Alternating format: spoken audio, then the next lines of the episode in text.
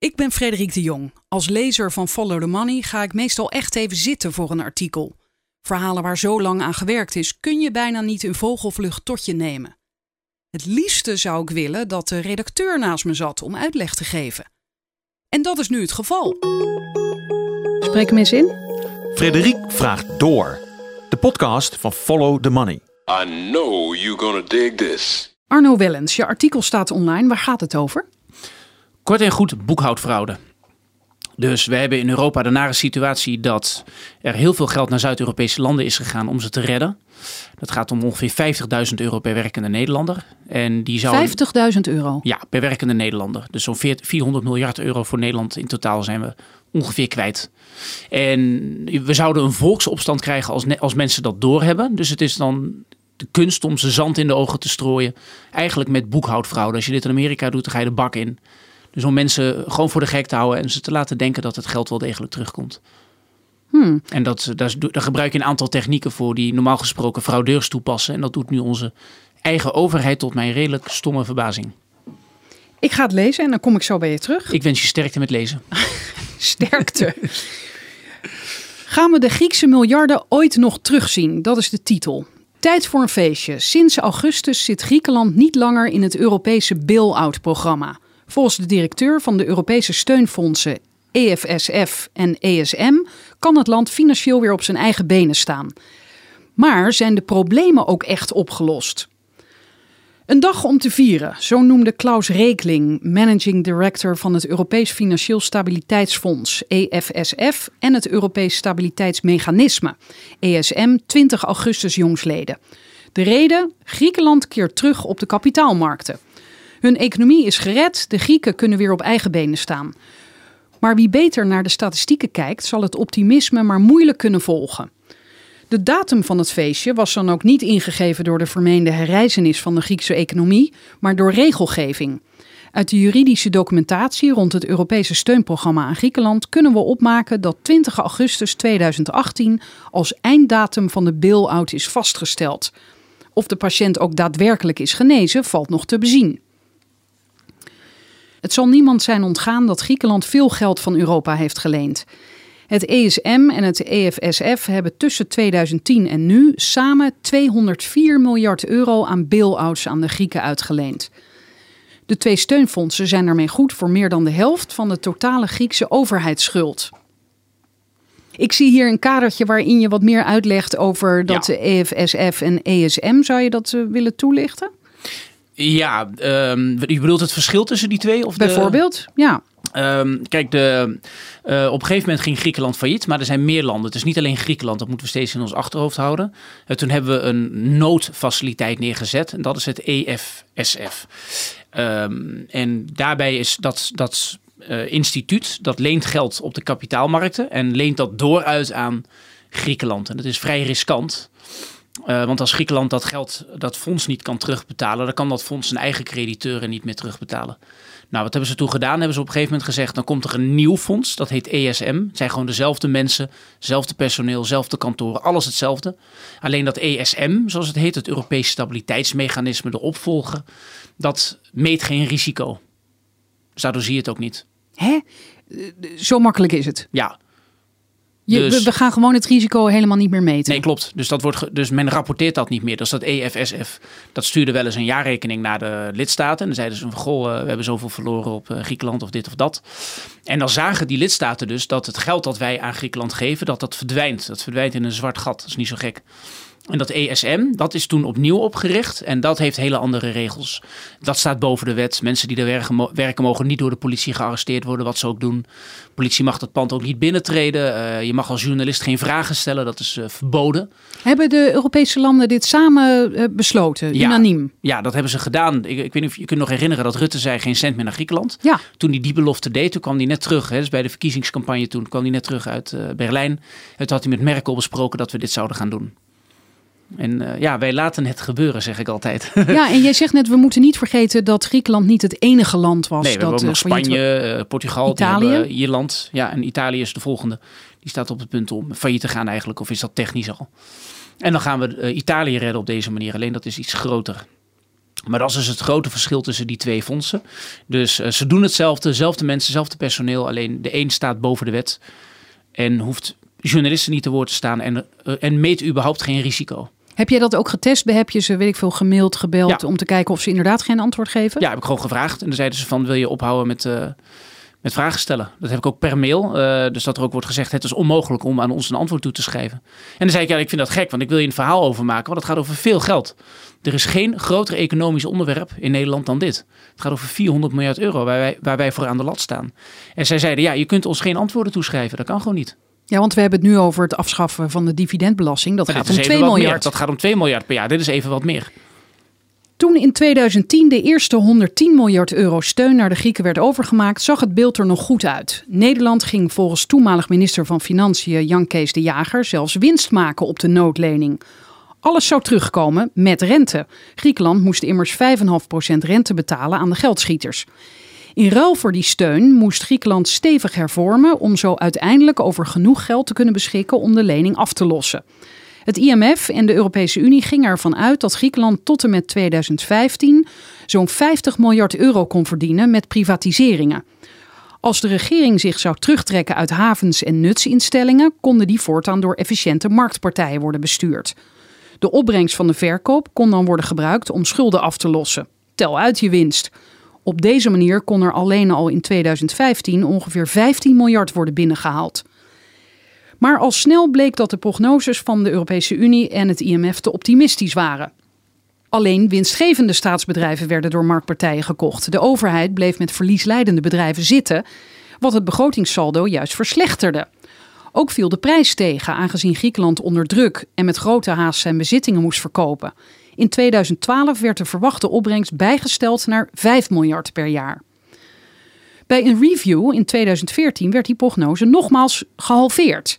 Eind 2015 bleek dat er in totaal slechts zo'n 3 miljard euro was opgehaald. 6% van de doelstelling dus en lang niet genoeg om alle schulden af te lossen.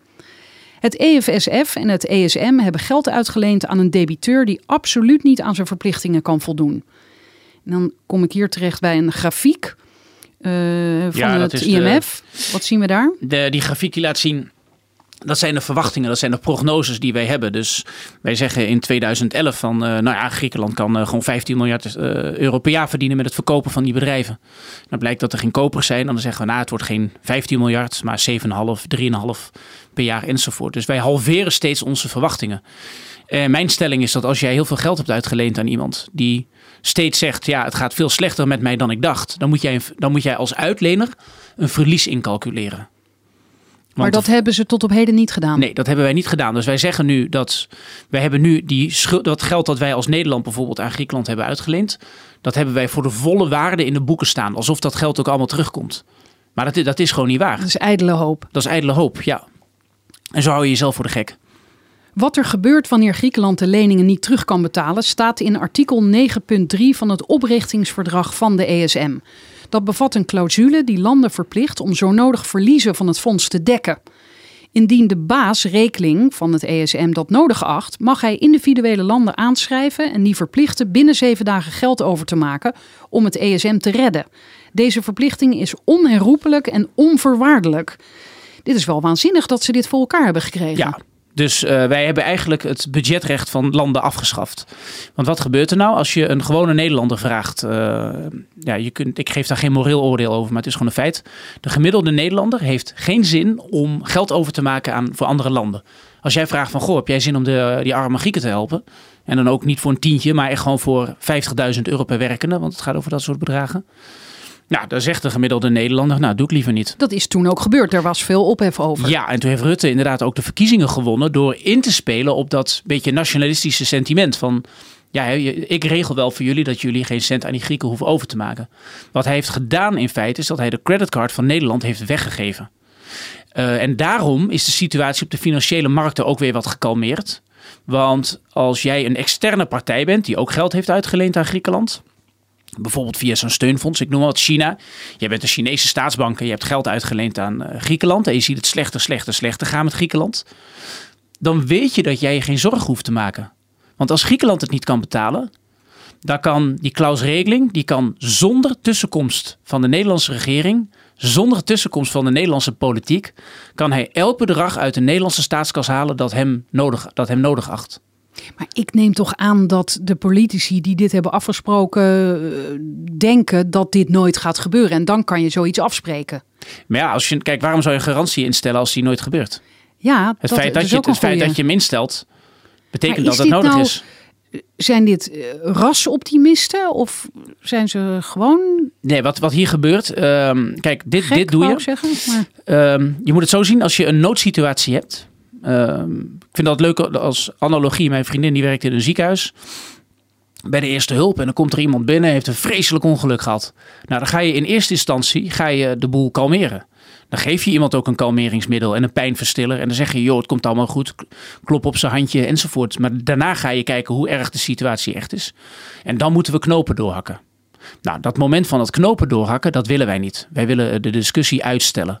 Ik heb Halbe Zelstra hier een keer over gesproken. En hij zegt, je hebt gelijk, dat is gewoon wat wij doen. Wij modderen voort. dat gaf hij wel toe. Dat gaf hij direct toe, ja.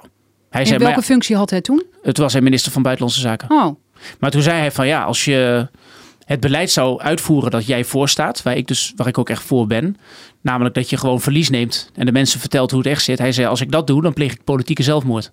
Dus dat ga ik niet doen.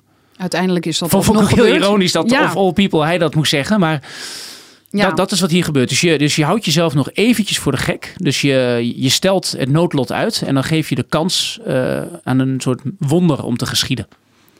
Het voordeel van deze constructie is dat het ESM op de kapitaalmarkten geld kan lenen tegen voorwaarden die voor financieel sterke landen als Nederland en Duitsland gelden. Het grootste deel van de financiering van het ESM komt namelijk van marktpartijen. Pensioenfondsen, vermogende individuen, banken en staatsfondsen lenen geld uit aan het ESM, dat het vervolgens naar Griekenland overmaakt. Waar de impliciete rente of yield op Griekse obligaties van 10 jaar in 2012 zo'n 40% bedroeg, is de yield voor Nederland minder dan 1%. Soms geldt voor Nederland zelfs een negatieve rente. Er wordt dan betaald om geld aan ons te mogen lenen. Dit, dit moet je nog even nader uitleggen. Ja, dus eh, het, eh, je krijgt een soort kapitaalvlucht. Dus mensen zien dat er sterke en zwakke landen zijn. En eh, obligatiebeleggers, die dus beleggen in de staatsschulden van landen, die willen zo graag aan, in Nederland beleggen dat, dat er überhaupt geen rente wordt gerekend. Nee, ze willen het zo graag. Dat, of dat er zelfs negatieve rente is. Ja, ja, ja. Dus er is te veel de- vraag eigenlijk. Ja, er is te, te veel vraag naar Nederlandse staatsobligaties. Omdat Nederland een goede reputatie heeft. Nederland heeft ook nog nooit verzaakt. Nederland heeft nooit wanbetaald. Maar deze En- beleggers weten niet dat er het, het zou kunnen dat op een dag dus dat ESM een greep doet in de staatskas Ja, van Nederland. maar Die zij weten gaan- dat niet. Eh, ja, dat weten ze wel, dat weten ze zeker. Oh. Maar zij gaan ervan uit dat als dat zou gebeuren. eh, en dat Nederland moet dan eh, van de ene op de andere dag 20 miljard of 50 miljard euro overmaken. Het zal om dat soort bedragen gaan. Ehm, dan kan Nederland de belastingen verhogen op eh, consumptiegoederen, op Oh, arbeid. ja. En wij pikken dat. Ik bedoel, Denk je? Ja? Ja, natuurlijk. Belasting op fruit is nu 50% omhoog gegaan. Dus als je een fruithapje voor baby's wil maken, voor je eigen kindje, moet je 50% meer belasting betalen. Nou, wij, wij pikken dat. Ja, dus. ehm, Verbaast jou dat? eh, het, het verbaast mij daadwerkelijk. Het verbaast mij ehm, hoe weinig vechtlust de Nederlander heeft. Hoe hard wij ons laten nemen eigenlijk door, door, door iedereen. Ook niet die, die discussie met die dividendbelasting bijvoorbeeld. Maar komt dat, Dat, niet is zo voor- slecht voor Nederland. En, het is, en wij, wij laten dat gebeuren. En Maar dan- in eerste instantie komt dat volgens mij omdat maar heel weinig mensen op de hoogte zijn. Ja. Nu is die discussie over die dividendbelasting, die afschaffing daarvan Ja. op gang gekomen.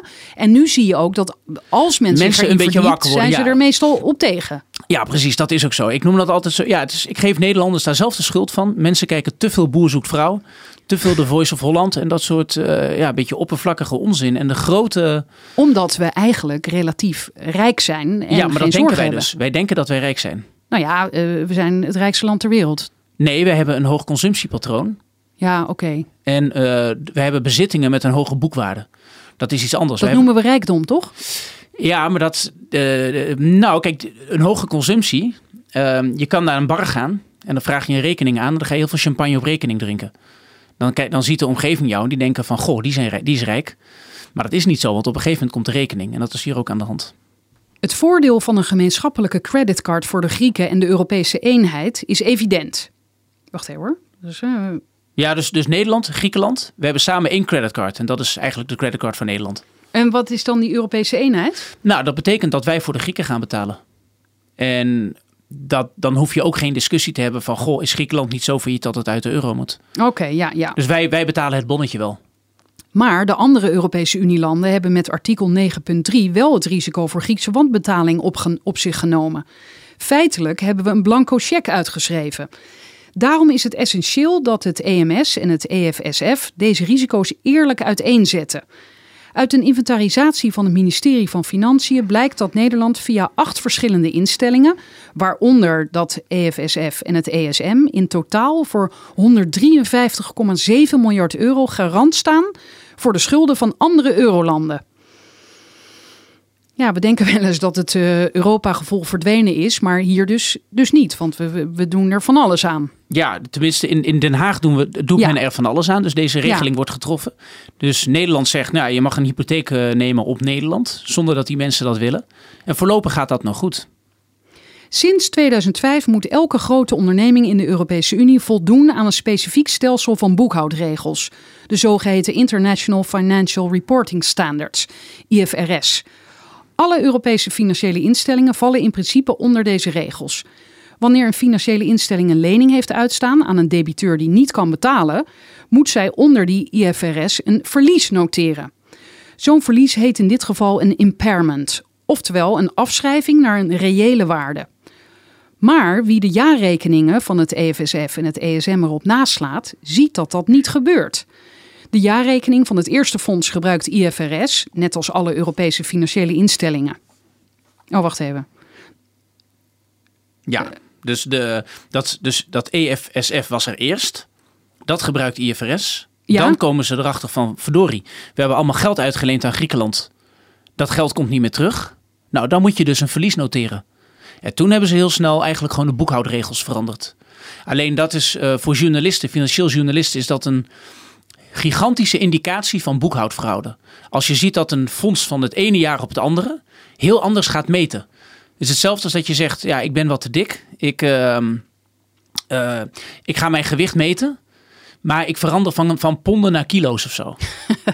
dat is hetzelfde. Dus als je dus als journalist. Het is gewoon de spelregels gedurende het spel veranderen. Ja, precies. En om, dat te, om te voorkomen dat je dat in een jaarrekening moet zetten. Want je moet altijd vergelijkende cijfers opnemen. En dan zou je moeten zeggen van nou, dit jaar hadden we deze boekhoudregels. Of vorig jaar hadden we die, maar we zijn veranderd. Dat is een signaal. En dat politiek gevoelige moment hebben ze voorkomen door gewoon een heel nieuw fonds op te richten over die anderen heen. En, en Europa is erin getuind. Is erin getuind en, en er spelen meer mensen mee. Want ik lees hier accountant EY, Ernst ja. Young, heeft de jaarrekening van een goedkeurende verklaring voorzien. Ja, was ook heel makkelijk, want dat die nieuwe boekhoudregels die dat ESM heeft, die uh, vereisen niet dat je afwaardeert als je weet dat jouw uh, debiteur failliet is. Dus en, als, ja, en als dat de regel is, dan kan een accountant zeggen: Nou, dat, dat klopt dus, dit mag. dus het is goed. Het is altijd goed, ja. Want we meten risico überhaupt niet meer, dus is het ook niet te groot. In die verklaring gaat de accountant meteen in op de hamvraag: is er een impairment geweest op de leningen aan Griekenland? Het antwoord is nee. EY heeft een zogeheten Entity Levels Controls Program uitgevoerd, waarbij wordt gekeken naar de organisatie als geheel en niet zozeer naar een individuele post op de balans. In de toelichting staat onder punt 2 dat het EFSF zelf geen impairment heeft toegepast zonder verdere uitleg. Met andere woorden, het EFSF gaat er nog altijd van uit dat elke euro wordt terugbetaald, ook al stapelt het slechte nieuws over de Griekse economie zich op. Nergens wordt duidelijk gemaakt waarom het fonds dit zo doet. Maar het ESM gaat nog een stap verder. Terwijl het EFSF zich niet helemaal aan de regels houdt, past het ESM die in het geheel niet toe. Het EMS gebruikt voor de boekhouding namelijk een systeem dat de Europese Commissie in 1986 heeft opgesteld, de zogeheten European Accounting Standards, de EAS. En dat mag klinken als een onbenullig boekhoudkundig en juridisch feitje, maar het kan verstrekkende gevolgen hebben. Oké, dus die nieuwe regels. Uh, en dit, maar, er zijn dus nieuwe regels, maar dit systeem bestaat al langer, sinds 86. Ja, toen dit niemand, allemaal nog niet aan de hand was. Ja, niemand gebruikt het. Ik leg het hierna uit. Oké. In dat uh, grijze kader wat ik hier nee, zie? Nee, onder uh, nog verder naar beneden. Maar moet je nog iets vertellen of komen we daar zo dan op, op dat grijze kader? Ja, ik kan het, ik kan het anders heel kort vertellen. Uh, kijk, we hebben in Europa gezegd, wij moeten harmoniseren, zoals dat heet. Wat betekent dat? Dat, uh, dat de economieën zich op elkaar gaan aansluiten. En dat betekent dat we elkaar taal moeten gaan spreken. Dat, Dat we allemaal failliet gaan straks. Nee, nee, nee, dat niet. Nee, het, het begon goed. Eh, het ging fout met Europa toen we de euro kregen. Maar daarvoor was het allemaal goed bedoeld. Het moet zo zijn dat als jij bijvoorbeeld een product wil exporteren naar Italië, naar een Italiaanse klant. En jij vraagt je af van, goh, kan die mijn rekening wel betalen? Dan moet je een jaarrekening van die Italiaanse klant kunnen opvragen. En dan moeten er cijfers in staan die jij begrijpt. Ja, En ehm, als elk land een andere boekhoudmethode heeft, dan kun jij als exporteur een compleet verkeerde conclusie trekken. Oké. dus dat we, het doel was eh, om, om, om dat Gemeenschappelijke- recht te ja, trekken. dat Dat, was is op het. zich een goed plan. Dat is op zich een goed plan. Alleen wat hebben we toen gedaan? Toen heeft dat, dat EAS, dus die eh, boekhoudregels uit 1986, die zijn ook gemaakt volgens de inzichten van 1986. In 1987 hebben we overigens nog een vrij grote economische crisis gehad. En daar hebben we lessen uitgetrokken die zijn weerslag hebben op internationale boekhoudregels. Nou, en dat EAS uit 1986, die negeert dat allemaal. En er is ook niemand die dat gebruikt. Eh, het ligt onder een dikke laag stof ergens in Brussel. eh, op, een, op een plank ligt dat. Het wordt nooit door iemand gebruikt. Want wat is er intussen gebeurd? Je hebt een internationaal initiatief. Dat is dat IFRS zoals dat heet. En er zitten ook andere landen bij. Er zit Rusland bij. Er zit Brazilië bij. Zuid-Afrika, ook dat soort landen. En hebben gezegd, weet je wat? We gaan boekhoudregels niet maken. Niet alleen binnen de Europese Unie. Maar we maken boekhoudregels voor de hele wereld. En ook Amerika moet er op een gegeven moment bij. En die boekhoudregels, dus dat initiatief, zijn we eind jaren 80 ook mee begonnen. Toen hebben we gezegd van hé, hey, we hebben twee initiatieven voor boekhoudregels. Omdat we nu voor IFRS gaan, en dat is sinds 2005 dus ook verplicht. Is dat andere initiatief, dat mag in een kluis, in een plank. Dat mag in het verleden. Dat is een, een wet die is gemaakt, maar die is nooit toegepast. Maar het EMS voor heeft dat dus onder het stof vandaan gehaald. Ja, omdat, dat, eh, omdat dat het mogelijk maakt om inzichten die wij sindsdien hebben. hè, Bijvoorbeeld een bank leent geld uit aan iemand die failliet is. Of komt erachter dat hij failliet is. Wat moet je dan doen als bank? Ja, dan moet je dat in je jaarrekening opnemen. Dan moet je eerlijk zeggen tegen je klanten van, hè, en de andere betrokkenen van... joh, ik heb hier geld uitgeleend aan iemand. Verkeerde inschatting. Verkeerde inschatting gemaakt. Op het moment dat jij als bankier dat weet... moet jij dat dan tegen de buitenwereld vertellen, ja of nee? Nou, nu zeggen wij, ja, dat moet je doen omdat wij sindsdien een aantal crises hebben gehad. Alleen in 1986 zeiden we... nee, het is prima als die bankier dat eh, gewoon verzwijgt. En omdat... maar hoe kan het dan dat, dat, want dit is echt een voorbeeld van, toen hadden we dus nog niet dat nieuwe inzicht. Ja. Maar hoe kan het nou dat zo'n instelling als het EMS eh, heeft gezegd, weet je wat, we gaan die regels uit het, dat slaat toch helemaal nergens op? Nee, dat slaat ook helemaal nergens op. Maar het punt is, dat is de hele, het hele doel van dat fonds. Dat is, als zij namelijk dat niet zouden doen, als het, dat, eh, dat, dat Europese steunfonds, als dat naar moderne maatstaven zou rapporteren, dan zouden zij moeten zeggen van, potverdikkie, wij hebben 204 miljard euro aan Griekenland uitgeleend. Dat gaan ze never nooit kunnen terugbetalen.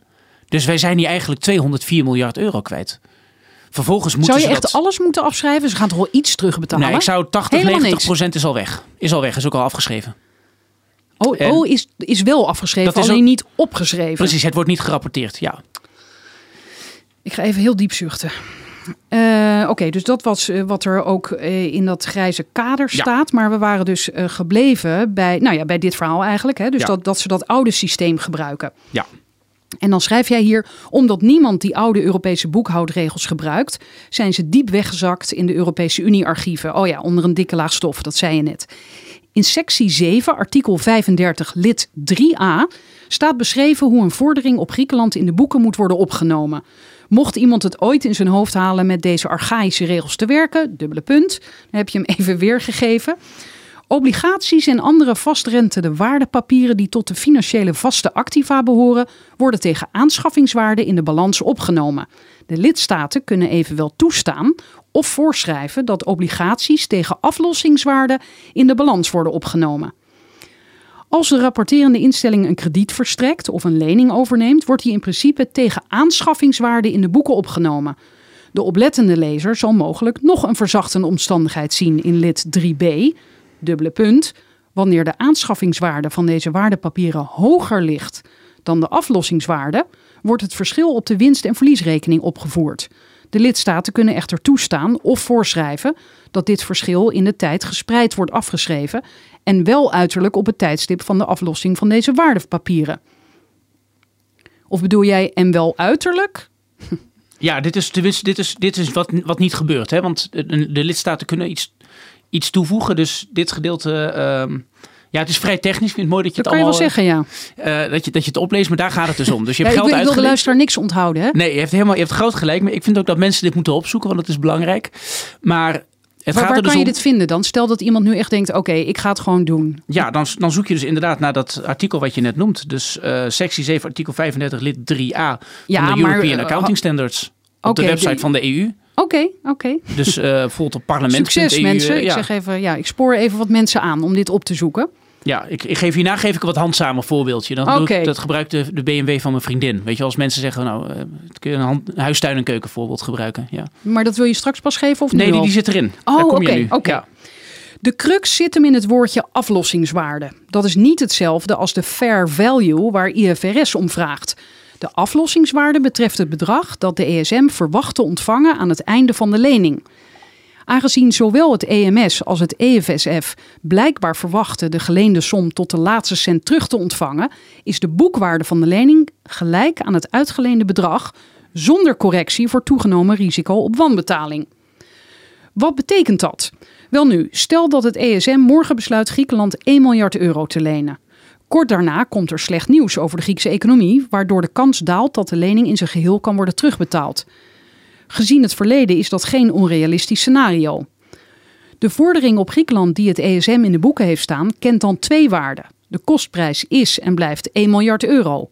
Maar de reële waarde, de zogeheten fair value, is een stuk lager. Onder IFRS moet de fair value worden gerapporteerd en indien een crediteur niet kan terugbetalen, ligt die aanzienlijk lager. Het maakt dus nogal uit met welke meetmethode het ESM rekent wanneer het opschrijft dat een post voor 1 miljard euro wordt gewaardeerd. Om een vergelijking te maken met een huistuin- en keukensituatie, stel dat uw partner net een dikke BMW heeft gekocht van 40.000 euro. De factuur ligt op de keukentafel. Wat er ook met de auto gebeurt, het bedrag op de factuur verandert niet meer. U wilt een avondje uit en vraagt de auto te leen. Zodra u bent ingestapt en wegrijdt, bent u verantwoordelijk voor het voertuig. Omdat u de auto straks moet teruggeven, heeft u nu ook een schuld ter hoogte van het genoemde bedrag. Na een iets te gezellige avond met vrienden rijdt u die BMW tegen een boom, totaal los. Thuisgekomen vraagt uw partner hoe het met de auto zit. Wat antwoordt u? Onder IFRS moet u de fair value van de, de wagen opgeven. Die is zo hoog als het bedrag dat de schrootopkoper ervoor wil geven, minus de kosten van het bergen. De marktwaarde van wat eens een glimmende wagen was, zal niet meer zijn dan een paar honderd euro. Dat is die fair value waar IFRS de nadruk op legt. Onder de Europese boekhoudregels echter is de aankoopwaarde van de BMW nog hetzelfde. U heeft geen zin in gedonder en besluit onder het laatste regime verslag uit te brengen. U loopt naar de keukentafel, wijst naar de factuur met de aankoopwaarde en zegt: Onder EU-richtlijn 86/635 is de auto 40.000 euro waard en gaat naar bed om uw roes uit te slapen. Uw partner is niet bekend met de genoemde richtlijn, maar door de toon waarop u de mededeling bracht, leek het een geruststellende boodschap. Goed verhaal, zult u misschien denken, maar wat voor verschil maakt het in de echte wereld? Gelukkig is er een case study in de vorm van een financiële instelling die beide methoden gebruikt. De European Investment Bank, EIB. Deze bank publiceert een dubbele jaarrekening. één onder IFRS en één onder EAS. En dat scheelt een slok op een borrel. Boekte de European Investment Bank onder EAS in 2016 een omzet van 22 miljard euro en een winst van 3 miljard. Onder IFRS leed de EIB bij exact dezelfde omzet een verlies van anderhalf miljard euro. Dit is wel een heel goed voorbeeld. Nu begrijp ik het eindelijk. Ja, de, van de BMW of van die Europese investeringsbank? Ja, nee, van die BMW, maar de rest ook. Daarvoor Ja. begreep ik het ook al wel. Maar het is heel belangrijk om bij dit soort verhalen, dit soort concrete voorbeelden te geven, inderdaad. Want anders worden wij, ik, de lezer, de luisteraar, helemaal nooit wakker. Nee, nee je, moet je, je moet je als luisteraar en als je geïnteresseerd bent in deze materie en iemand noemt een cijfer, dan moet je altijd vragen van hoe kom je bij dat getal? Wat, wat, wat is dat voor iets? Hoe, welke meetmethode gebruik jij dat? en als goed, iemand daar eh, niet direct een antwoord op kan geven, of er komt een stamelend antwoord of een inconsistent antwoord zoals hier, ja, dan heeft iemand, hè, zoals met die BMW, dan heb je wat te verbergen. Ja, maar het lastige voor jou is, jij vertelt net dat je bij dat EMS niet eens vragen mag stellen. Dus Klopt. jij houdt je ermee bezig, jij bent geïnteresseerd. Ja, ik stel net, net de vragen, gewoon ook ter horen en wederhoren. Ik denk dat dat fatsoenlijk is. En dan zeggen ze, jij, jij kunt überhaupt geen vragen stellen. Want de vraag die ik natuurlijk aan dat fonds stel is van... Goh, je hebt een paar honderd miljard euro aan Griekenland uitgeleend. 200 nog wat. 204 miljard. Ehm, hoeveel denk je dat er echt terug zou komen? En hoe zou je deze berekening maken onder IFRS? Ja, en, Dat- en dat dan is de vraag ook, hoeveel hebben jullie ondertussen al afgeschreven Ja, hoeveel heb je eigenlijk al kwijtgescholden? Dat Ja. zijn dingen die ik wil weten en die de burger wil weten. Maar is er niet zoiets die- als, en- ehm, kan je dit niet in Europa met, met een beroep op de wet openbaarheid van bestuur, een WOP, eh, tevoorschijn toveren? Ja, dat is, een van de, dat is een van de dingen waar ik nu mee bezig ben. Oké, maar dat de- is erg eh, lastig en dan heb je weer bezwaarprocedures daarin. En dan eh, ja, met Europese bepaalde dingen kan het weer niet, een staatsgeheim. En ehm, de regeringen hebben gewoon ook gewoon afgesproken dat dit fonds boven de wet staat. Ja. Dus ik kan eigenlijk, je kan eigenlijk vrij weinig doen. Dat is de, dat is de Hey, heb, conclusie. je, heb je wel eens iemand gesproken die bij die beslissing is geweest? Op een andere manier of zo, toevallig? Ja, ik ken mensen die daar werken en bij dat soort fondsen, bij dat soort fondsen werken. En vinden zij dit normaal? Zij zeggen, jij hebt gelijk. Oh, oh ja, dat zei je al. Zelstra zei dat ook dus. Ja, die zeiden van het geld is gewoon weg. Off the record zeggen ze dat allemaal. Ja, eh, ik zou dat, dat gesprek alleen niet, niet, niet aanhalen. Alleen nu die toch politieke zelfmoord heeft gepleegd, denk ik ja. En het gaat over zulke grote bedragen. Het gaat dus over 400 miljard euro wat wij in totaal hebben uitgeleend. Hè. Dus die ehm, voor die officiële steunfondsen zoals dit, ehm, voor Griekenland, Spanje enzovoort, hebben wij dus 153,7 miljard euro opzij gezet. We hebben ook nog een eh, banken hebben zeg maar in de Europese Unie en de eurozone ook nog een bankrekeningetje bij de Europese Centrale Bank, zoals het heet. Dan kun je rood staan. Dus dan, kan, dan kunnen Europese of Noord-Europese banken kunnen geld uitlenen aan zwakke Zuid-Europese banken. Daar staat Nederland ook nog voor 90 eh, eh, miljard in de min. En dan hebben we ook nog dat opkoopprogramma van Mario Draghi Ja, van de Europese Centrale Bank van 2.500 miljard. 2.500 Ja. slechts. Ja, ja. Ja, en daarmee worden bijvoorbeeld staatsschulden opgekocht van Griekenland, waarvan we nu net weten dat die nooit worden terugbetaald. Dat is een farce, dat is ook compleet mislukt, want je kunt heel makkelijk zien dat dat geld de economie nooit heeft bereikt. Dat geld was bedoeld, hè, dus dat quantitative easing was bedoeld als een stille, maar illegale, maar vooral stille reddingspoging van de banken. Nou, stil, ze hebben daar wel eh, rugbaarheid aan gegeven, toch? Ja, maar ze hebben de, dat hebben ze gedaan met een soort fake nieuwscampagne. Waarbij er werd gezegd van ja, middels die. eh, op die manier willen wij de economie stimuleren. Maar dat is, dat is heel makkelijk te, eh, na te gaan. Dat is niet gebeurd. Dat geld heeft de reële economie nooit bereikt. Want je hebt gewoon statistieken daarvan op de website van de Europese Centrale Bank. En dan zeggen ze ook van, goh, dat geld dat wij bijdrukken, een gedeelte daarvan blijft bij banken hangen. En een gedeelte daarvan gaat vanaf die banken naar de ondernemer die dan een nieuwe bestelbus kan kopen. En bijvoorbeeld eh, daarmee nieuw personeel kan aannemen. Dat is wat je wil. En uit die statistieken van de Europese Centrale Bank staat onder het kopje Loans to Non-Financial Corporations. is allemaal openbaar te vinden, maar mensen doen dat niet. Mensen zijn dan bezig met boer zoekt vrouw kijken, maar mensen zouden dus naar de website van de ECB moeten gaan, zeg ik altijd. En dan zie je gewoon dat die hele bulk geld, die is naar de banken gegaan. De banken mochten in ruil daarvoor een rommel, bijvoorbeeld Griekse staatsobligaties, dumpen bij de Europese Centrale Bank. En that's it. Daarna is er geen cent van dat quantitative easing is richting de reële economie gegaan. MKB'ers klagen altijd nog van ja, ik kan zo'n moeilijke lening krijgen. Ja. Nou, dat komt omdat dat, dat stimuleringsprogramma, dat was helemaal niet bedoeld voor het MKB. Dat was bedoeld om de banken te ontlasten. En dat kun, je, eh, nou, dat kun je, een ander ding, dat bedenk ik me net. Je, eh, mensen kunnen bijvoorbeeld de jaarrekening van ABN AMRO opvragen van 2015. Ja, Dat zeg, je geeft ons wel heel veel huiswerk mee nu. Ja, dat, dat doe ik ook. Maar dit is, weet je wat, dit is het laatste. Ga naar eh, ABN AMRO, gewoon Ja. de jaarrekening. Ja. En dan zie je dat ze in 2015 hadden ze 25 miljard euro op een spaarrekeningetje staan bij de Europese Centrale Bank. 25 miljard. Maar een jaar daarvoor was dat nog maar 700 miljoen. Dus al dat geld dat komt uit de printer van de Europese Centrale Bank. Oh, dat hebben ze gewoon erbij gekregen. Ja, hebben ze er gewoon bijgekregen. En dat geld wordt niet. Hè, dus het was dus, in 2014 was het 700 miljoen. Dan krijgen ze die miljarden euro's van de Europese Centrale Bank in ruil voor een eigen rotzooi. Dus ABN AMRO mag zo'n rotzooi verkopen aan de Europese Centrale Bank. En dan, heeft, dan zit ABN AMRO op een sloot geld, namelijk 25 miljard. En die hebben ze vastgehouden. Die hebben ze nooit door uitgeleend aan de Europese economie. Of aan de, aan de Dus daar heeft Nederlandse niemand economie. iets aan. Niemand heeft daar iets aan. Gewoon jaarverslag 2015. Kun je het gewoon allemaal zien.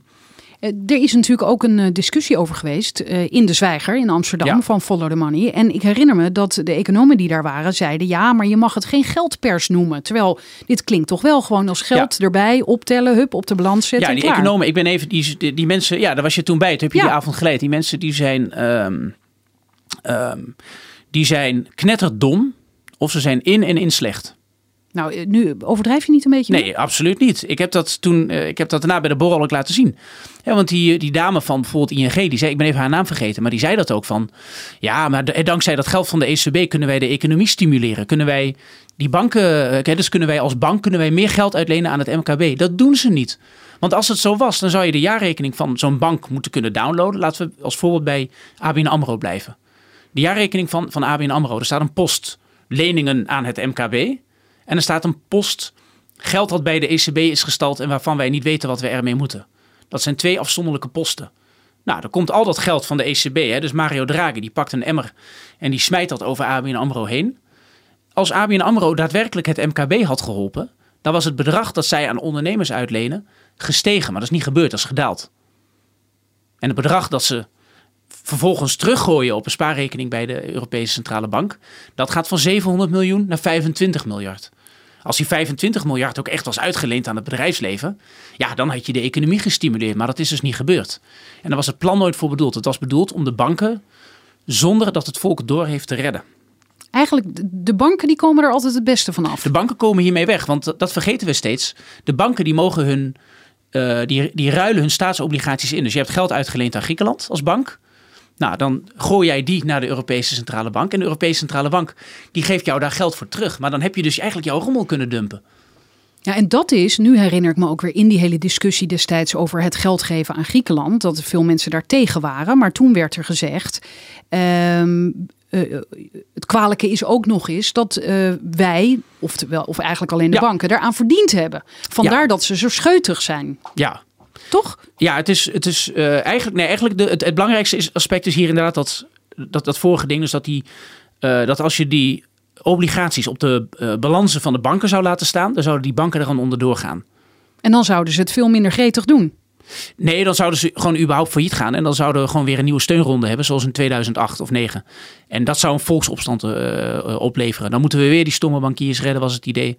Dus daarom hebben we het met een, met een, een stille weg gedaan. En dat is dit. Oké, maar over niet al te lange tijd gaat de ECB dit waarschijnlijk afbouwen en niet meer doen. Stoppen. Ze gaan stoppen. Ze Helemaal gaan het niet stoppen. afbouwen. Dus ze stoppen met In één klap. meer. Ja, met, nou dat gaat, dat gaat langzaam. Wat mooi zou Dat zijn. bedoel ik met afbouwen. Ja, precies met afbouwen. Maar ze gaan het niet. eh, ze gaan die positie die ze hebben niet afbouwen. Dus de. ehm, Dus ze houden die rommelobligaties ze houden, in huis. zou- ja, precies. Ze houden die rommel in hun zak zitten. Wat ik interessant zou vinden is als de Europese Centrale Bank zo'n obligatie heeft. En die verkopen ze aan een bank, zoals ABN AMRO. Dan vraag je ABN AMRO, wat heb jij daarvoor over? Een Griekse staatsobligatie. Ja, niks waarschijnlijk. Precies, en dan zouden ze zeggen, nou in plaats van 1000 euro die erop staat, zouden we 100 euro betalen of 200 euro. Dat is de reële waarde. Dan moet zo'n steunfonds ook zeggen, nou als de reële waarde op die dingen geen 200 Dan moet je miljard het is, zo maar ook 20 in de miljard. boeken zetten. Ja. Dan moet je het in de boeken zetten, dan, dan rapporteer je een verlies. En dat moeten de lidstaten vervolgens aan hun bevolking melden. En dat pijnlijke moment, dat, ehm, dat durven wij niet aan. Want dat dan- heeft weer te maken met de korte termijn eh, visie van politici. Ja, dat je, je wil gewoon niet vertellen dat je een gigantisch verlies hebt geleden. Dus ga je liegen. Ik, daarom noem ik dat voorbeeld met die auto. Dat als je de auto van je partner in de prak hebt gereden, heb ik nooit gedaan. hoor, Dat zeg ik er even bij. Ze heeft wel een BMW, maar die, die, daar mag ik ook niet zomaar aan zitten. Ehm, maar dat, dat even geheel terzijde. Maar zo moet je het zien. Je hebt dus iemand zijn auto geleend. Die heb je in de prak gereden. Dus de, degene die de auto in de prak rijdt is dan Mark Rutte even. En dan wordt hij opgebeld door de kiezer. En die zegt van, hé, hey, ik wil niet dat er nog geld naar, eh, ergens naartoe gaat. Wat is hier gebeurd? Ja, dan gaat Mark Rutte, die gaat gewoon even liegen. Weet je wel, dan heb je tijd om de boodschap te masseren en het erin te brengen. Dat je zegt, sorry, ik heb de auto kapot gereden. Alleen, je blijft zo in dat liegen hangen dat je er niet meer uitkomt. En dan ga je zeggen, nee, hij komt morgen wel, en weet ik veel. We gaan even terug naar het eh, Ja. ESM. Ik zie hier weer een, een grijs kader waarin Ja, jij iets vertelt eh, over... Nou ja, laten zitten. Er staat hier de uitzonderingspositie van het ESM. Oh ja, dat is wel leuk, ja. Je hebt daar natuurlijk al iets over verteld. Dat ze dus met die stoffige boekhoudregels werken Ja. uit 86. En wat staat hier nog meer? Ehm, daar staat eigenlijk dat ze boven de wet staan. Dus dat ehm, het is ook bijvoorbeeld onmogelijk eh, om. Het is een financiële instelling, maar je kunt ze niet aanklagen. Ze staan boven de wet. Oké, dus je kunt geen vragen stellen als journalist. Ze staan boven de wet. Ja, Ze gebruiken oude boekhoudregels. ze mogen niet gearresteerd worden. Eh, het pand mag niet betreden worden door de Luxemburgse politie. fonds staat ook in Luxemburg, moet ergens staan in de Europese Unie. Het pand mag niet betreden worden. Eh, medewerkers mogen nooit worden gearresteerd, aangeklaagd, bevraagd enzovoort. Die mensen die staan compleet boven de wet. En het Ben je belangrijkste wel eens gaan posten voor dat pand daar? heb ik mensen laten doen. Ja? Ja, maar dan lopen er gewoon een paar stoffige mensen in en uit. Maar als het echt fout gaat en jij hebt bijvoorbeeld geld uitgeleend aan het ESM als Europeaan, ik noem maar wat, en ze hebben het kwijtgemaakt. Of je bent journalist, je wil kritische vragen stellen, dan, ho- dan hoeven zij dat gewoon niet te beantwoorden. Dan hoeven ze ook niet te procederen. Dus, eh, en, wat ze, en dat is het belangrijkste. Als die Klaus-regeling, als hij denkt van, goh, ik ga hier verlies maken op Griekenland. En dat gaat hij, dat weet hij al lang. Dat heeft hij ook in een interview zoals gezegd. Van, het geld ben ik al lang kwijt, joh. Oh, dat heeft hij wel gezegd. Ja, heeft hij hij ook- wel. Ja, gewoon in een interview op de Wall Street Journal liet hij het zich ontvallen. Oh, echt? Ja, Want hij, hij is de directeur van dat ESM. hij is de directeur van dat fonds. Hij weet dat hij zo'n 70, 80 procent verlies heeft gemaakt. Maar als de tijd rijp is en hij acht het nodig, dan kan hij geld pakken uit de staatskas van Nederland en Duitsland. Zonder dat wij er iets aan kunnen doen. En dat is, en dat is dus nodig om die financiële markten gerust te stellen. En hoe kom je aan zo'n baan? Eh, Merkel heeft hem daar Oh neergezet. ja, dat zei je al. Ja, ja, ja. Want hij had een, eh, de, de goede prestaties geleverd in het verleden of zo. Ja, het is gewoon een Duitse ambtenaar. Gewoon echt een grijze man. eh, ja. En je, je zei, ik heb mensen daar laten posten. Ja, jij, gewoon, jij hebt mannetjes in, Grie- in Ja, dat, klinkt heel in spannend. Luxemburg. Maar ik heb, ik heb ook de website 9to5.nl. Dat is voor de werkende man. En dat zijn mensen die... Niet voor de vrouw. ehm, ja, dat, dat heet zo. Maar meestal... Oh. De, ik ben geen seksist hoor. Die discussie, daar, daar ben ik al Oh. eens eerder over aangesproken. Maar de, Oh, ah. Als je naar een eh, congres actuariaat gaat, dan zijn dat vooral eh, eh, mannen. Maar dat, zijn, dat gaat erom dat die mensen die zijn jong, die zijn tussen de 25 en de 40. En dat zijn de mensen die financiële economie hebben gestudeerd, die bij banken gaan werken, die advocaat worden, fusies en overname dingen. En die bijvoorbeeld accountants zijn en de risico's van dit soort dingen moeten inschatten. oké, maar die, die ken jij en die Ja, heb jij dat gevraagd. Ga eens ja. kijken bij de... En toen? Ehm, daar komt eruit van ja, dit, dit beeld is geheel terecht. Ook mensen die daar werken. Of maar bij soortgelijke. mensen spreken of niet? Eh, nee, dat niet. Nee, nee, nee. Dat niet. Maar vooral bij financiën in Den Haag zeggen ze ja, je hebt gewoon compleet eh, gelijk. Je strooit mensen zand in de ogen. Dat is wel heel frustrerend als je de hele tijd gelijk krijgt, maar verder gebeurt er niks. Nou ja, wat hier op een gegeven moment gaat gebeuren, eh, dat is sowieso in 2021 het geval, is dat een aantal van die Griekse obligaties die lopen af. Dus Griekenland moet dan het bedrag dat erop staat terugbetalen.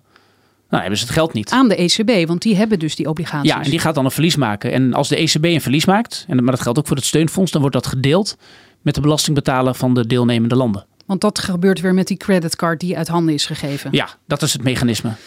Alleen zo heb je het dus, dat is wat Rutte dus heeft gedaan, is dat hij eigenlijk het moment waarop de schade in contanten wordt uitgedrukt, zou ik maar zeggen, die, dat moment heeft hij uitgesteld tot na zijn eigen Ik regeerperiode. wou net zeggen, dan, dan is hij weg. Ja, dan is hij weg. Wauw. En onder IFRS zou je moeten zeggen, dus laat ik het voorbeeld zo noemen. Stel je voor, je leent iemand zijn auto en je zegt, je betaalt, je geeft hem over twee dagen terug.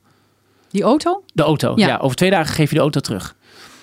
Vanavond al rij je met een dronken hoofd, onverzekerd, eh rij je hem te pletter. Nou, onder die, dat IFRS moet je dan zeggen, de schade moet je in de boeken opnemen op het moment dat die zich manifesteert. Dat is IFRS. Dat betekent dat je nu degene voor wie de auto hebt geleend moet opbellen en zeggen, ah, ik heb schade van zus en zoveel. Dat moet je nu rapporteren. En onder dat European Accounting Standards moet je zeggen, nee, op het moment dat het zich in contanten, in cash uitdrukt, dus het moment waarop je de sleutel moet teruggeven, maar dan blijkt dat de auto er niet is, dan moet je de schade opnemen. Zo werkten we vroeger. Dat is eigenlijk middeleeuws boekhouden, want dan kun je heel veel schade lang uit de boeken houden. En dat is wat hier is gebeurd. Dus wij weten nu al dat Griekenland dat geld nooit gaat terugbetalen. Dat gaat zich praktisch manifesteren naar 2021, 2022. En dan is Rutte al weg, dus dan heeft hij het gewoon voor zich uitgeschoven. En mensen tuinen erin, want ze kijken naar Boerzoekvrouw. En ze stemmen toch op Rutte. Het is echt noem eigen nu schuld. eens een ander programma. Heel Holland bakt. Oh ja. Eh, jij, jij, kijkt- naar Boerzoekvrouw, ik zie het al. Ja, nee, nee, nee, Zeg, waar zie je mij voor aan? Iemand die, Nee, eh, ik zit in mijn vrije Holland, tijd Ja, eh, bij de jaarrekening van ABN AMRO. ja je hebt, volgens mij ga je vanavond ga je die checken. Ik geloof het. Nou, misschien wel, ja. Het gevaar bij het slechts rapporteren van de vorderingen op Griekenland zonder te kijken naar het risico op wanbetaling is dat Europa zich rijk rekent. Het geld dat het ESM aan Griekenland uitleent, heeft het fonds op zijn beurt merendeels geleend bij marktpartijen. Wanneer Griekenland niet aan zijn verplichtingen voldoet, heeft het ESM zelf schulden die het moet afbetalen. Hoe optimistisch de clause regelings van de wereld ook mogen zijn, Het gaat nog altijd verre van goed met Griekenland. De economie is sinds 2008 met een kwart gekrompen en groei valt op korte termijn niet te verwachten. Athene moest keihard bezuinigen op last van de geldschieters, zoals de Europese noodfondsen. Inmiddels bedragen de investeringen nog maar 12% van de economie. En dat is de helft van wat ze tien jaar geleden waren. Daarom acht het Internationaal Monetair Fonds, het IMF, het ondenkbaar dat Griekenland eigenhandig uit de problemen komt. Om die reden, zo stelt het IMF, zouden de Europeanen bereid moeten zijn de looptijd van de leningen met minstens een halve eeuw te verlengen of ze gewoon kwijt te schelden. Alle pijn en politieke discussies ten spijt heeft Griekenland nog steeds een negatieve handelsbalans. Het geheel van burgers, bedrijven en overheid maakt dus elke maand meer schulden in plaats van minder.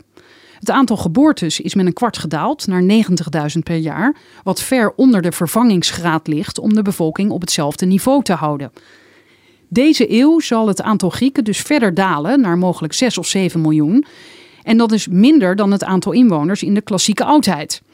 Door de vergrijzing is slechts 1 op de 3 Grieken nog economisch actief. En sinds 2008 investeert de Griekse economie de helft minder. De totale externe schuld schommelt boven de 400 miljard euro. In dat cijfer valt sinds 2010 geen enkele vooruitgang te zien.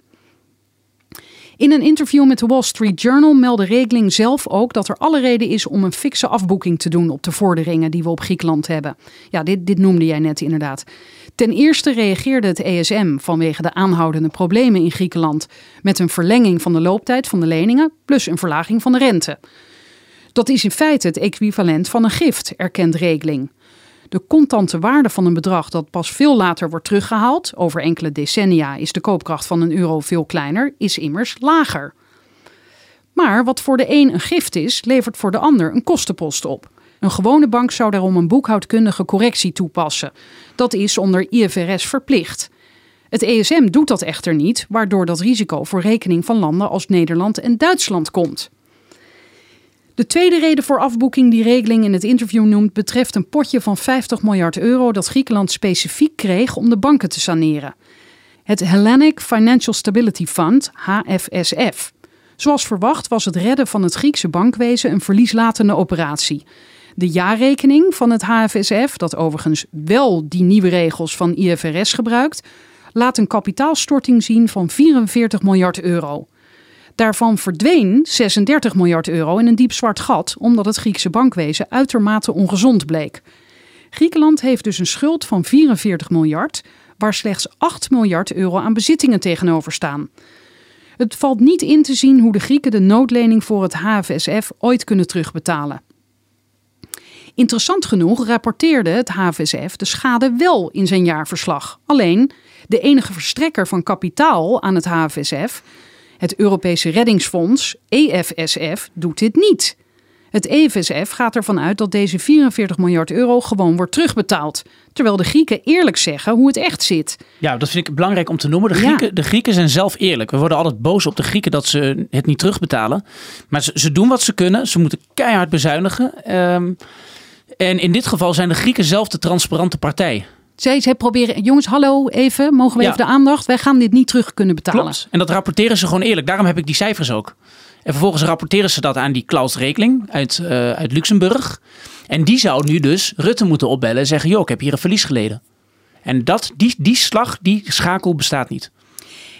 Is dat dan door een soort onuitgesproken afspraak of zo? Of durft hij Rutte niet te bellen? Nee, ze, hebben- ze hebben, ehm, hij hoeft het ook niet, want hij staat boven de wet. Oh ja. En Rutte heeft hem ook die macht gegeven. Want nu kan Rutte zeggen van, ja, als het fout gaat, of het wordt een greep uit de kas van Nederland gedaan, it wasn't me. Hè, dus iemand Nou, schrijft was hem het me alone, want ze hebben het met z'n allen afgesproken. Ja, of tenminste nemen als het voor het Nederlandse gedeelte. Hè. Dus de, het is afgesproken, ehm, alle landen die de euro hebben, die hebben een kapitaalstorting gedaan in die Europese steunfondsen. Dus we gaan met z'n allen elkaar helpen, zeggen we dan. Maar dat is een beetje een rare kreet, want eh, we- we moeten bijvoorbeeld Griekenland helpen, maar we moeten ook Portugal helpen. Maar als Portugal failliet is, dan kunnen ze de Grieken niet helpen en andersom ook niet. Hoe Dus- heeft Dijsselbloem dit destijds ook weer allemaal eh, naar de, aan de buitenwereld verkocht? Ja, zo. Dit, heeft, eh, dit is het, eh, ook het geesteskind van Dijsselbloem, die heeft daaraan meegedaan. Ja, Je geeft de creditcard weg. En als er dan een heel groot bedrag van je creditcard afgaat, bijvoorbeeld om een nieuwe BMW te kopen, dan zeggen ja, ik heb dat niet gedaan. Dat was die Klaus Rekeling. Dus Klaus Regeling wordt gewoon de zondebok van, eh, van, van, van iedereen. Alleen je kunt je afvragen waarom je als land je creditcard weggeeft. Dat is een hele interessante interpretatie van de kreet geen cent meer naar de Grieken. dan zeg je van geen cent meer naar de Grieken. Nee, hier is mijn creditcard. En dan, dan zeg je ja, ik, eh, ik neem geen verantwoordelijkheid meer voor wat er op die rekening gebeurt. Want dat is eigenlijk wat hier gebeurt. Ja, eh, dit is eh, behoorlijk verbijsterend. Het is verbijsterend hoe makkelijk dat gaat. De economische crisis in Griekenland is dus verre van voorbij. De macro-economische indicatoren, zoals de werkloosheid en de investeringen, zien er bijzonder slecht uit. Griekenland is voor zijn financieringsbehoeften nog steeds afhankelijk van andere eurolanden. De enige reden dat andere financiële instellingen bereid zijn Griekenland weer mondjesmaat krediet te verstrekken, is dat de staatsschuld via het ESM feitelijk is gegarandeerd door de lidstaten. Griekenland kan niet zomaar failliet gaan. Als de nood aan de man is, springen de andere landen namelijk bij.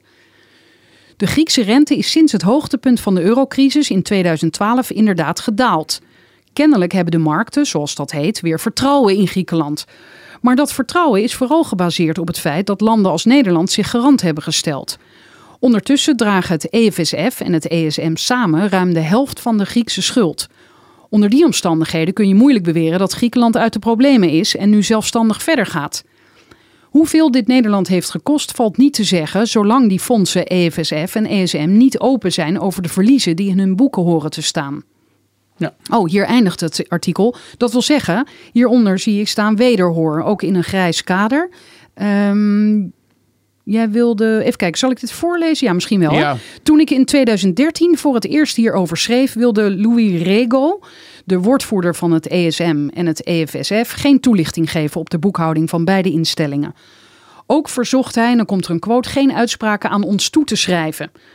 In een reactie drie maanden na de poging tot wederhoor. Oh, wacht even. Ja, dus hij wachtte drie maanden met reageren. Ja. Hè? Oh, sowieso deed hij dat. Dus Ja. na drie maanden kreeg je antwoord. Ja, dus je stelt een vraag aan het ESM of, het, of dat, vo- zo, dat fonds. Ja. En dan krijg je na drie maanden een reactie als journalist. Ja, eh, met daarin het verzoek geen uitspraken aan ons toe Ja. te schrijven. Ja. De fondsen voerden volgens regel als beleid dat ze, ja, dit zei je al, dat ze journalisten niet te woord staan. Voor dit artikel hebben we het ESM opnieuw op uit, om uitleg verzocht. Ook nu was het steunfonds niet bereid een officiële reactie te geven. Het bleek evenmin mogelijk een antwoord te krijgen. op- Onmogelijk, dat is een tikfout. Oh, het bleek evenmin onmogelijk een antwoord te krijgen op de vraag waarom er geen officiële reactie op eerdere vragen komt. Ja, nu is het dan echt klaar, dit artikel. Ja. Ehm, sowieso is het natuurlijk bizar dat, dat, dat journalisten geen antwoord hoeven te krijgen. Maar je praat ook tegen een soort geest eigenlijk dan. Ja, het staat inderdaad, en dat is het hele idee van dat ding. Het staat volledig boven de wet. En dat is ook logisch als je je realiseert waarom wij dit doen. Ehm, eigenlijk Wie, wie zijn wij? eh, eh, Europa, om het zo maar te zeggen. Ja. Dus als wij een Europese Unie willen met euro. eh, een Europese Unie of een, Nou, willen, die, die hebben we al best lang nu. Ja, maar dit is, kijk, dit is de pijn van het verleden. Wij hadden in eh, 1998, toen we hiermee begonnen, toen hadden we moeten zeggen, nou, je kan een muntunie hebben met z'n allen, maar dan moet je een hele sterke herverdelende macht hebben, want die, die, die munt die gaat heel anders uitwerken op totaal verschillende economieën. Hij is goed voor Duitsland en een beetje goed voor Nederland, maar heel slecht voor landen als Griekenland. Nou, je hebt allemaal economen, die hebben daar stuk over geschreven. Die hebben gezegd, ja, kun je dan doen, maar dan moet je intern gaan herverdelen. Als de gemeenschappelijke maatregel Gewoon goed is, letterlijk het geld herverdelen. ja, dat moet je maar doen. wa- waarom is de euro slechter voor Griekenland dan voor ons? Eh, hij is twee redenen. Ten eerste, de, de euro is te hard. Dus Griekenland heeft een munt die altijd devalueerde. Maar dat geldt ook voor de, alle andere ja, Europese ontwikkelingslanden, zoals Frankrijk. Dat land is ook veel te zwak voor de euro. Gaat ook hartstikke slecht daar. Ontwikkelingslanden, Ja. Frankrijk. Ja, Frankrijk is te zwak voor de euro. En dat is een van de volgende crisislanden. De externe schuld van Frankrijk is, eh, is met 50% gestegen sinds de val van Lehman Brothers. Dus eh, terwijl de economie stagneert. Dat geldt ook voor Italië. Italië en Frankrijk hebben nu een industriële productie die op het niveau ligt van de jaren 70. Maar hun schulden exploderen terwijl de bevo- bevolking vergrijst. Dus dat is, een, dat is een drama. Die landen hadden nooit de euro moeten hebben. Wat hebben ze altijd gedaan? Ze gingen altijd devalueren. Dus daardoor was hun export goedkoper. En dat, Want even kijken, dan wordt, eh, wordt jouw product goedkoper voor andere landen. ja, Ja, ja. dus eh, ik vind dat leuk om, ja, als analogie om dat te gebruiken. Ik ging altijd met mijn eh, ouders naar de camping. Gingen we om de twee of drie jaar gingen we naar, naar Frankrijk. Ehm, en dan moest ik altijd een, eh, een, een treetje bier voor mijn vader kopen. Als kind. Dat zou Dat nu denk toen ik. nog, dat ja. kon toen nog. Ja, ik zie ook niet wat, er eigenlijk wat daar mis mee is. Want en dan was dat treetje bier, dat werd altijd duurder. Want er werd altijd gestaakt in Frankrijk. Mensen wilden hogere lonen. Hè, werden de snelwegen afgezet. Je weet hoe Frankrijk is. Uh, dus dat treetje bier, dat werd door die inflatie en die hogere loonkosten, werd steeds duurder, duurder, duurder. Dat viel jou op of jouw vader uh, klaagde daarover? Dat noemde hij wel eens, maar ik begreep het niet. En ik heb een boek van Geert Mak gelezen en hij zag het ook. Terwijl hij echt een pro-Europeaan is. Alleen wat gebeurde er altijd? Omdat Franse producten dus duurder, duurder, duurder worden, worden ze minder aantrekkelijk voor het buitenland. Gaan mensen ze minder kopen en daalt de wisselkoers van de Franse frank. Dus als je dan bij de grens je euro's of je guldens ging omwisselen voor Franse franken, dan kreeg je er 10% meer, maar je bier was wel 10% duurder. En op die manier corrigeerde dat via dat wisselkoersmechanisme, heel chaotisch mechanisme. Zo konden zij dat een beetje Ja, konden ze dat managen. Ja, je moet je afvragen of je het zo moet doen, of dat geen, geen beter middel is. Maar we hebben van de een op de andere dag gezegd, we gaan die euro erin voeren. Uh, en toen kon je eigenlijk al zien aankomen. Allemaal economen het, vanuit het hele politieke spectrum hebben gezegd: dat gaat niet lukken, dat gaat problemen opleveren. Um, dus je moet een groot instituut hebben. Dat Want heel even, toen werd dat treetje bier, dat toch weer duurder was geworden, moest je kopen met euro's. Die gelijk blijven in waarde. Maar was het dan goedkoper of duurder? Duurder. Het wordt steeds duurder om iets in Frankrijk te kopen. Ja. Dat is het probleem. En je ziet ook dat bijvoorbeeld de Franse auto-industrie, die heeft een derde van zijn afzet verloren sinds ze de euro hebben. Maar die van Duitsland is met een derde toegenomen. Omdat de Duitse, in Duitsland heb je niet zulke machtige vakbonden als in Frankrijk. En in Nederland helemaal niet. Zijn ze poeslief. Wij laten alles over ons heen komen. Dus landen die heel hard lonen matigen, die hebben er baat bij. Landen die dat niet doen, die een veel actievere vakbondscultuur hebben. Bijvoorbeeld omdat uh, het bedrijfsleven ook redelijk corrupt is, zoals in Griekenland. Ja, die zijn dan gewoon de klos. Dus, en heel, die economen zeiden allemaal in het begin van... als je dus met zoveel verschillende landen monetair in één bed gaat liggen... moet je een hele grote gemeenschappelijke creditcard hebben.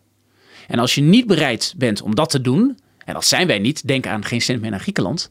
dan ga je een gigantische crisis krijgen. En dat is wat hier gebeurt. En destijds, uh, dat blijkt ook uit alle documentatie... uit de Tweede Kamer erover, uh, moties die zijn aangenomen enzovoort... is dat wij met de euro zijn begonnen waarbij die instituten ontbraken, waarbij we willens en wetens het risico hebben gelopen dat er een keer een crisis zou komen. En die is nu. Wist jij dit toen ook allemaal al of is dit later Dat is later gekomen. Het, was, uh, het was eigenlijk Jort Kelder, mijn vriend, die heeft gezegd, uh, dus ook bij 9 to 5. Hij zei van er is iets niet goed aan die steunfondsen. Dus hij zag op een gegeven moment dat de boel gered werd. En toen zei hij van iets is hier niet lekker aan. En ik was toen nog echt zo'n euro-gelovig. Ik dacht, ja, de euro moet met al die Europese landen samen en dat is goed. Klinkt zo eh, mooi, hè? Het klinkt allemaal zo mooi, maar je moet dan wel de verantwoordelijkheid nemen voor elkaar. Uh, wij vergelijken onszelf met Amerika, maar wij vergeten dat Amerika dat het heeft één cultuur en één taal. Ja, het is gewoon één niet. land. Dat is ook echt één land. en wij zijn dat niet. En als je dus landje wil spelen, dan moet je een hele hoge contributie betalen van 10% van je inkomen. Elke Nederlander, elke werkende Nederlander moet gewoon 10% van zijn inkomen opzij willen zetten voor Griekenland en voor, voor Spanje en Italië. Maar als je daarmee naar de stembus gaat, of de verkiezingen ingaat, dan verlies je het. Maar goed, dus wij liggen daarover. En ja. het, maar het was Jort die zei dat van je moet daar eens in gaan duiken. Daar zit iets niet helemaal lekker. En toen ben, heb ik onder andere die Louis Rego gebeld. Van, uh, die, ja, woordvoerder. die woordvoerder. Van kun je mij iets uitleg geven? Want toen kwam ik er dus achter dat ze hele rare boekhoudmethode hebben. Uh, ik ben een tijdje accountant geweest. En dat is een van de dingen, dan weet je van daar gaat het fout. Als je rare boekhouddingetjes doet, dan zijn die cijfers niet te vertrouwen. Want jij noemde het net een uh, middeleeuwse methode. Ja. Is dit, was dit onder collega's dan vroeger bij jullie echt uh, het lachertje van de regels of zo? Dit is, dit is een, een, een, een bakkertje mag dat doen. Een bakkertje mag zeggen, uh, ik heb een, een, een pand gekocht en dan ga ik 30 jaar in zitten. Dus ik hoef geen waardefluctuaties te noemen. Dus dat gigantische steunfonds, dat in theorie duizenden miljarden euro's groot kan zijn. Dat gebruikt regeltjes die zijn bedacht voor het MKB. Ja, natuurlijk is dat raar.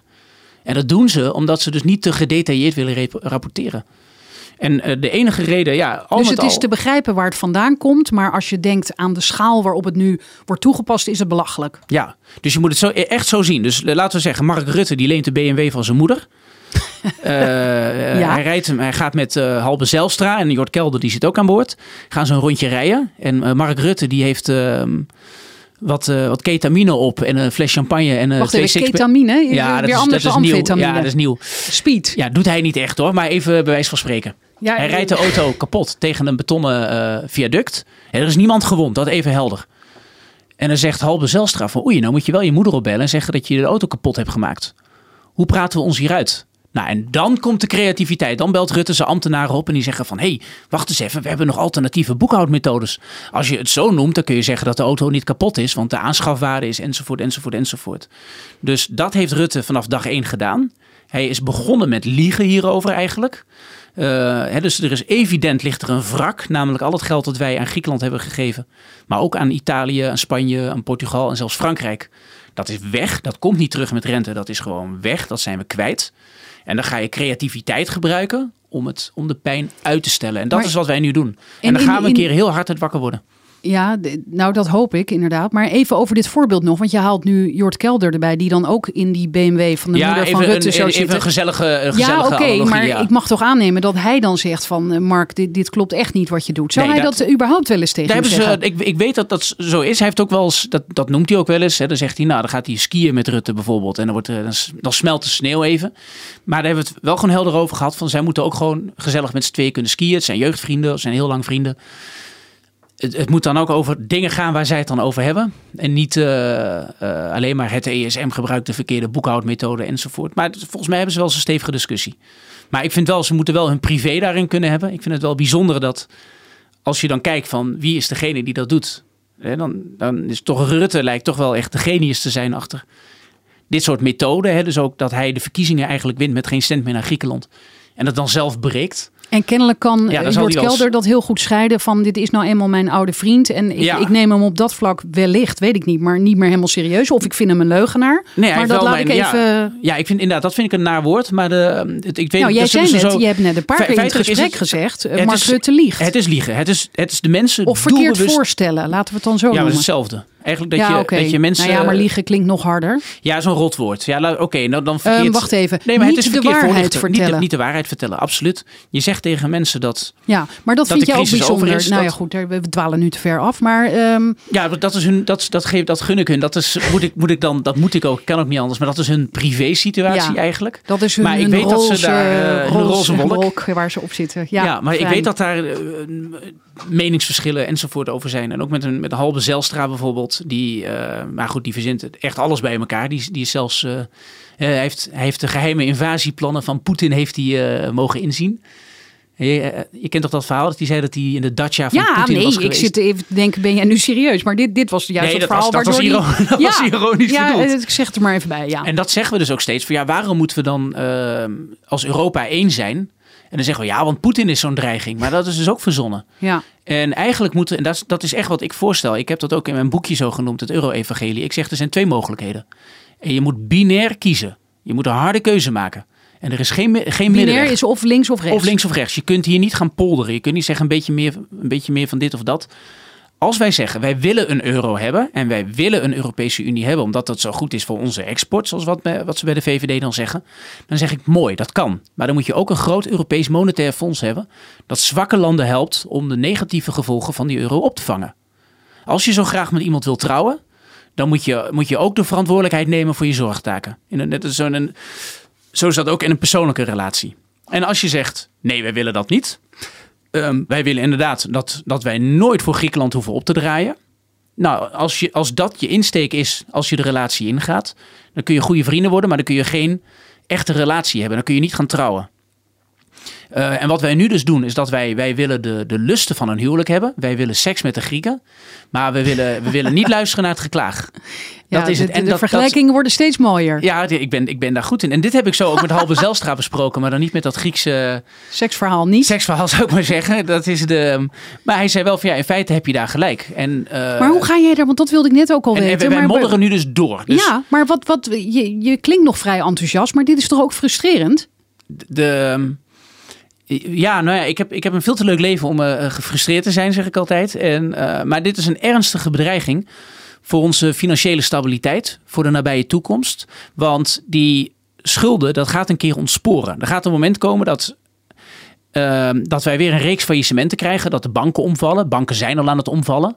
Deutsche Bank bijvoorbeeld heeft nu nog maar een derde. Hè, dus de, de marktwaarde van Deutsche Bank is in korte tijd met twee derde gedaald. Dus 40 miljard euro af. Dat, dat, dat komt omdat alle mensen die ingevoerd zijn, Die weten al lang dat die nieuwe bankencrisis eraan staat te komen. de beleggers bedoel je? Beleggers die weten dat, die zijn goed ingevoerd. Die zijn al Die gevlucht. dumpen aandelen Deutsche Bank, Unicredit eh, enzovoort. ING begint te dalen. Een derde van de waarde eraf. Van ING ook? Van ING, ja. ING noteert nu voor een koers die minder is dan de, de boekwaarde. En dat komt niet door dat boetetje. Dat, dat is al langer in de maak. En die, de, de schade die, die op, op de beurs plaatsvindt is ook veel groter dan die boetetjes. Dat is het niet. Die banken zijn gewoon inherent ziek. Want die zitten in dat schuldenverhaal. En die zijn nog steeds te groot. eh, En die- te groot. ja, die zijn nog- eh, precies. Ja. was het verhaal van het is allemaal too big to fail. Dus Ja. gaan we ze redden. Dus moeten ze daarna kleiner worden. Ja. Maar dat is niet echt gelukt. Nee, precies. En die, wij Niet hebben, wij zijn dus- geprobeerd Nee, eigenlijk. we zijn nog niet eens begonnen met het opruimen van de rommel. Want dat, dat noemde je ook net in dat stuk. Is dat eh, de schuld van de Grieken bijvoorbeeld, maar ook van andere landen, van Italië enzovoort, die schulden die groeien alleen maar. Dus je had toen de mogelijkheid, omdat er een crisis is, dat je de financiële sector, waaronder de te hoge schuldpositie, hard gaat saneren. Dan kun je hard ingrijpen en dan heb je direct heb je de pijn geleden. Dus Rutte belt zijn moeder op en die zegt: Ik heb je BMW kapot gereden. Nou, dan komt de moeder eraan in de taxi. En terwijl ze in de taxi zit, dan wordt ze al wat milder, enzovoort, enzovoort, enzovoort. Maar Rutte durft zijn moeder niet op te bellen.